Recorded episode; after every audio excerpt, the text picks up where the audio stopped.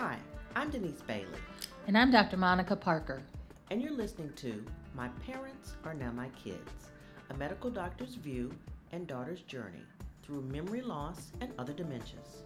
As a doctor, I'll help you navigate through the often confusing, confounding, and frequently frustrating technical aspects of dementia. And as a daughter, I'll share with you some things I've experienced caring for and loving my parents who both struggled with these disorders. We want you to have hope and to see that there is light at the end of the tunnel. And we'll tell you that sometimes that light is coming straight at you and you just have to get out of the way. Let's get started.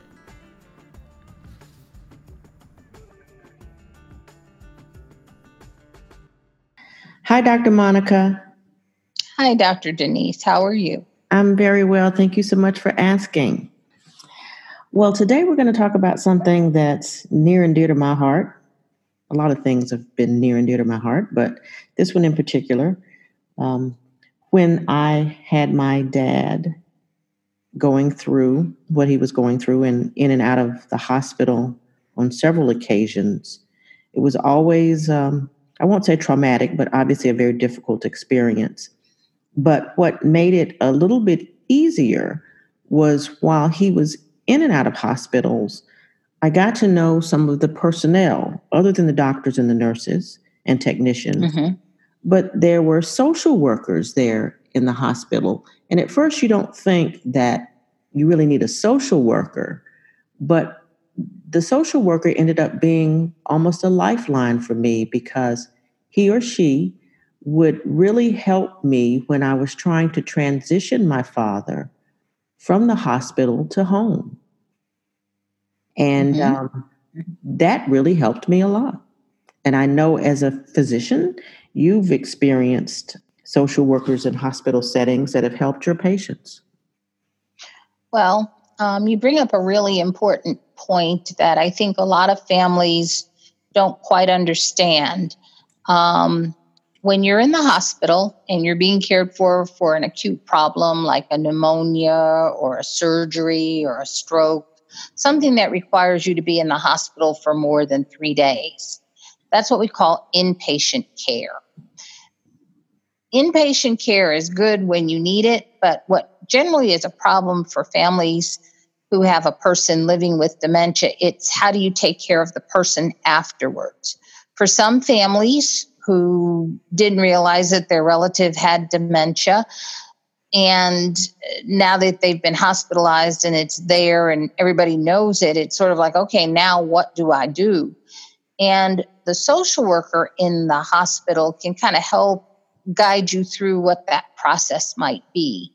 So, as a clinician, one of the things that I think is important is that when you're in the hospital for five days or more, you, you might have to get a little bit more help getting back up to where you were. And a lot of people, when they get discharged from the hospital, can get um, physical therapy and occupational therapy at home, which means you leave your home and you come back to a facility to get that therapy. Or you can leave the hospital and go to a long term care facility and get those kinds of rehabilitative services. And the person who helps you figure that out is the social worker. And so the social worker talks to you about that. And that happened um, for me in one hospital setting. It was a little um, different, but I see now it was necessary because almost as soon as my father was checked in, the social worker came to me and in hindsight, I think that's excellent. So that if your loved one is going to be in the hospital for any length of time, like you say, maybe five days, one of the first things you should do after conferencing with physicians is to get with that social worker because he or she can see in the future and they've done this and they know that your loved one may need that transition period, may need to go to a rehab center, and they can come with lists. When you say lists, tell me what you mean by lists. When I say lists, the family member may not be familiar with rehab facilities in their area, close okay. to their home or close to their place of work, whatever is convenient for you. So, this social worker will have addresses and phone numbers and contact names of different rehab facilities, and you can do your homework. It depends upon the insurance that you may have for your loved one, but you may have the mm-hmm. ability to choose, you know, where you yes. can go. And that list is invaluable. And you can start doing your homework so that when your loved one is discharged from the hospital, you're already ready because that social worker will look at you and say, okay, where do you want them to go? And you already have done your homework, you've made the phone calls, you've talked to people. You may even know people who have been in this facility who can give you a firsthand knowledge of what it's like. So, so in your case, um, when you said you found it helpful for the social worker to help you, what did she actually help you do besides finding a facility? Because some of the times your parents were in the hospital, sometimes you took them straight home. I don't know why you took them straight home. And sometimes you opted for them to go into like an in the inpatient rehabilitation. What what made those decisions for you? How did you use the social work? Well, the part about taking them straight home in some instances is because they weren't in the hospital for more than three days. And I believe you had to be in for more than three days to take advantage of all of the facilities and things that social work or at the time Medicare had to offer. So when uh, my dad was in the hospital for more than three days, that's when the social worker came into play. And to answer your question, besides the list of rehab locations that he was able to go to, the social worker also put me in touch with organizations that could get me a walker for my dad, a machine that could help him walk once he like was durable able, medical equipment. Yes, durable medical equipment. That was invaluable. They also put me in touch with an organization that could get him a hospital bed that could come into the home.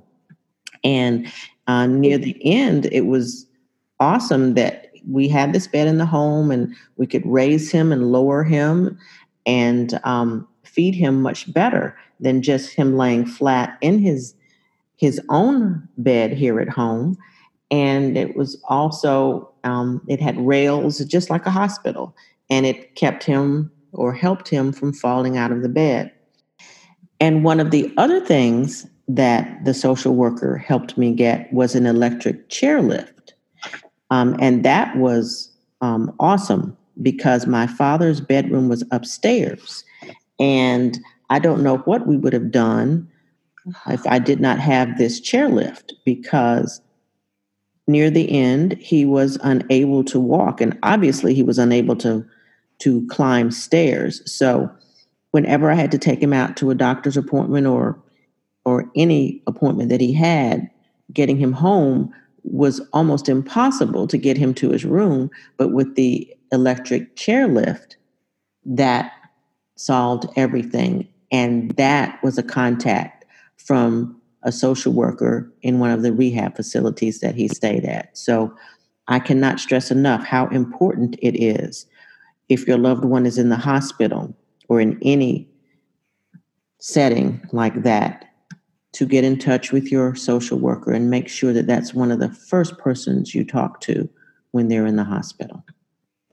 So, I mean, as a clinician, you know, I understand the value of the social worker, but if you hadn't spoken to the social worker, would you have thought about bringing your father home or letting him stay in a rehab facility? It was a social worker. I did not know that that was an option. You know, usually you go to the hospital, you get discharged, and you go home. But if the social worker had not informed me of that, I would have just brought my father home. I did not know that was an option. So it's important, like I say, to to try to get everything that's coming to you in a hospital setting. It depends obviously upon the insurance that you have, but here in the United States, people over the age of 65 have Medicare. So that is something that Medicare will afford older people.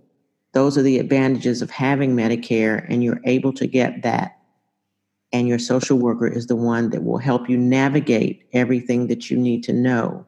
So, on that note, because one of the things you say Medicare is something that you're entitled to, I, I have an answer for this, but um, when we say home care, that's being cared for at home, but that's stuff like bathing and toileting and stuff like that. But how much money did you have to pay? I don't say dollar amount, but what did Medicare cover versus what did Medicare not cover in when taking care of your father when he was at home with rehab versus being in the inpatient facility? All the things that you just talked about are things to help you have your father taken care of at home. Did Medicare pay for that or did you pay for that? Medicare paid for that. Medicare paid for the person coming into the home we didn't even get to that. Besides the social worker letting me know and putting me in contact with the rehab facility,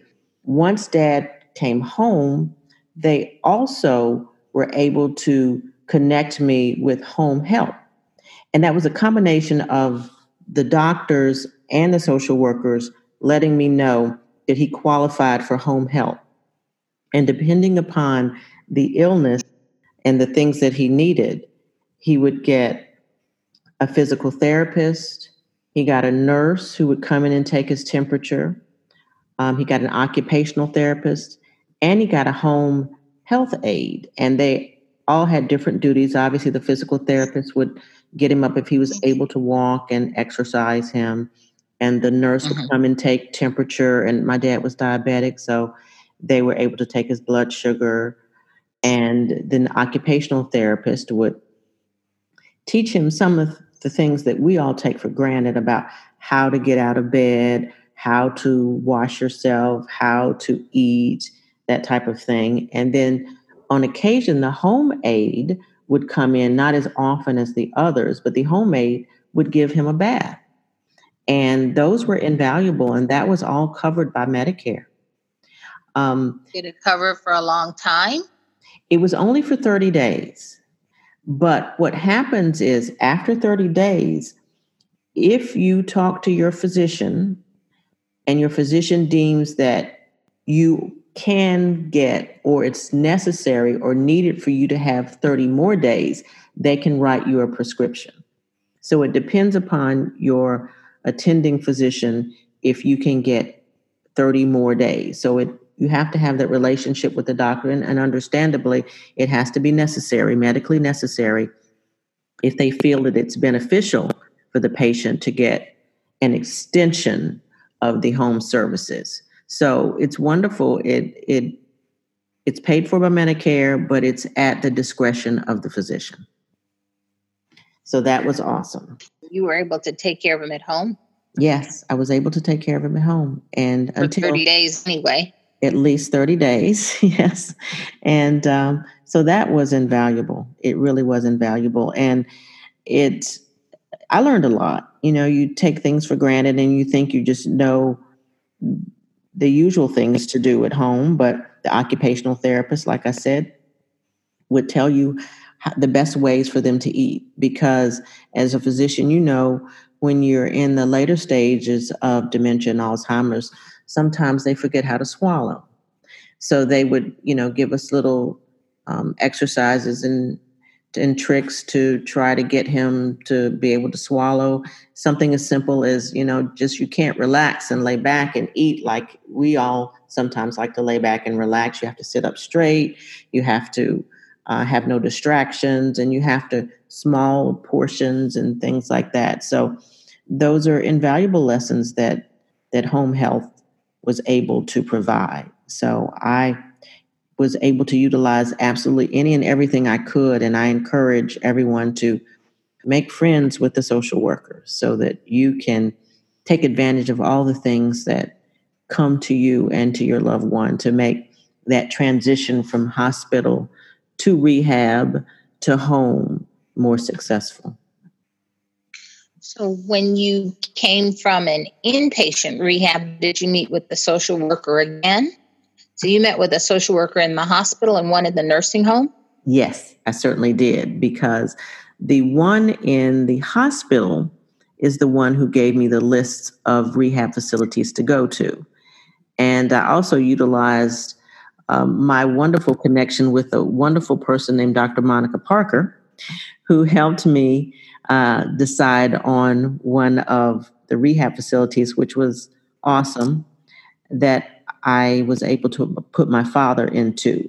And once at that rehab facility, I met another social worker and that social worker at the rehab facility was able to get me in touch with the person who got us the electric chairlift, the electric hospital bed, the walker, and the wheelchair.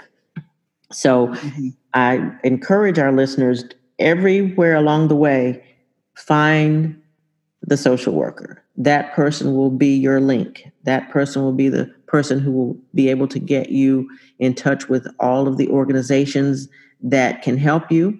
And some things are free and some things cost, but I found that the costs were reasonable. Uh, the things that I had to pay for dad, if I did not have the social worker helping me and guiding me along the way, it probably would have cost a lot more. So, wherever you go, if your loved one is in the hospital, and he or she transitions to a rehab facility, there's a social worker at every facility. So make sure you get with the social worker to make that transition from hospital to rehab to home more successful and work with your doctors. And I agree with you. Let's work with your doctor. And if you can't work with your doctor to listen to get the kind of situation or workout that you need, you need to find another physician. Great advice. Thank you, Dr. Monica. Thank you, Dr. Denise.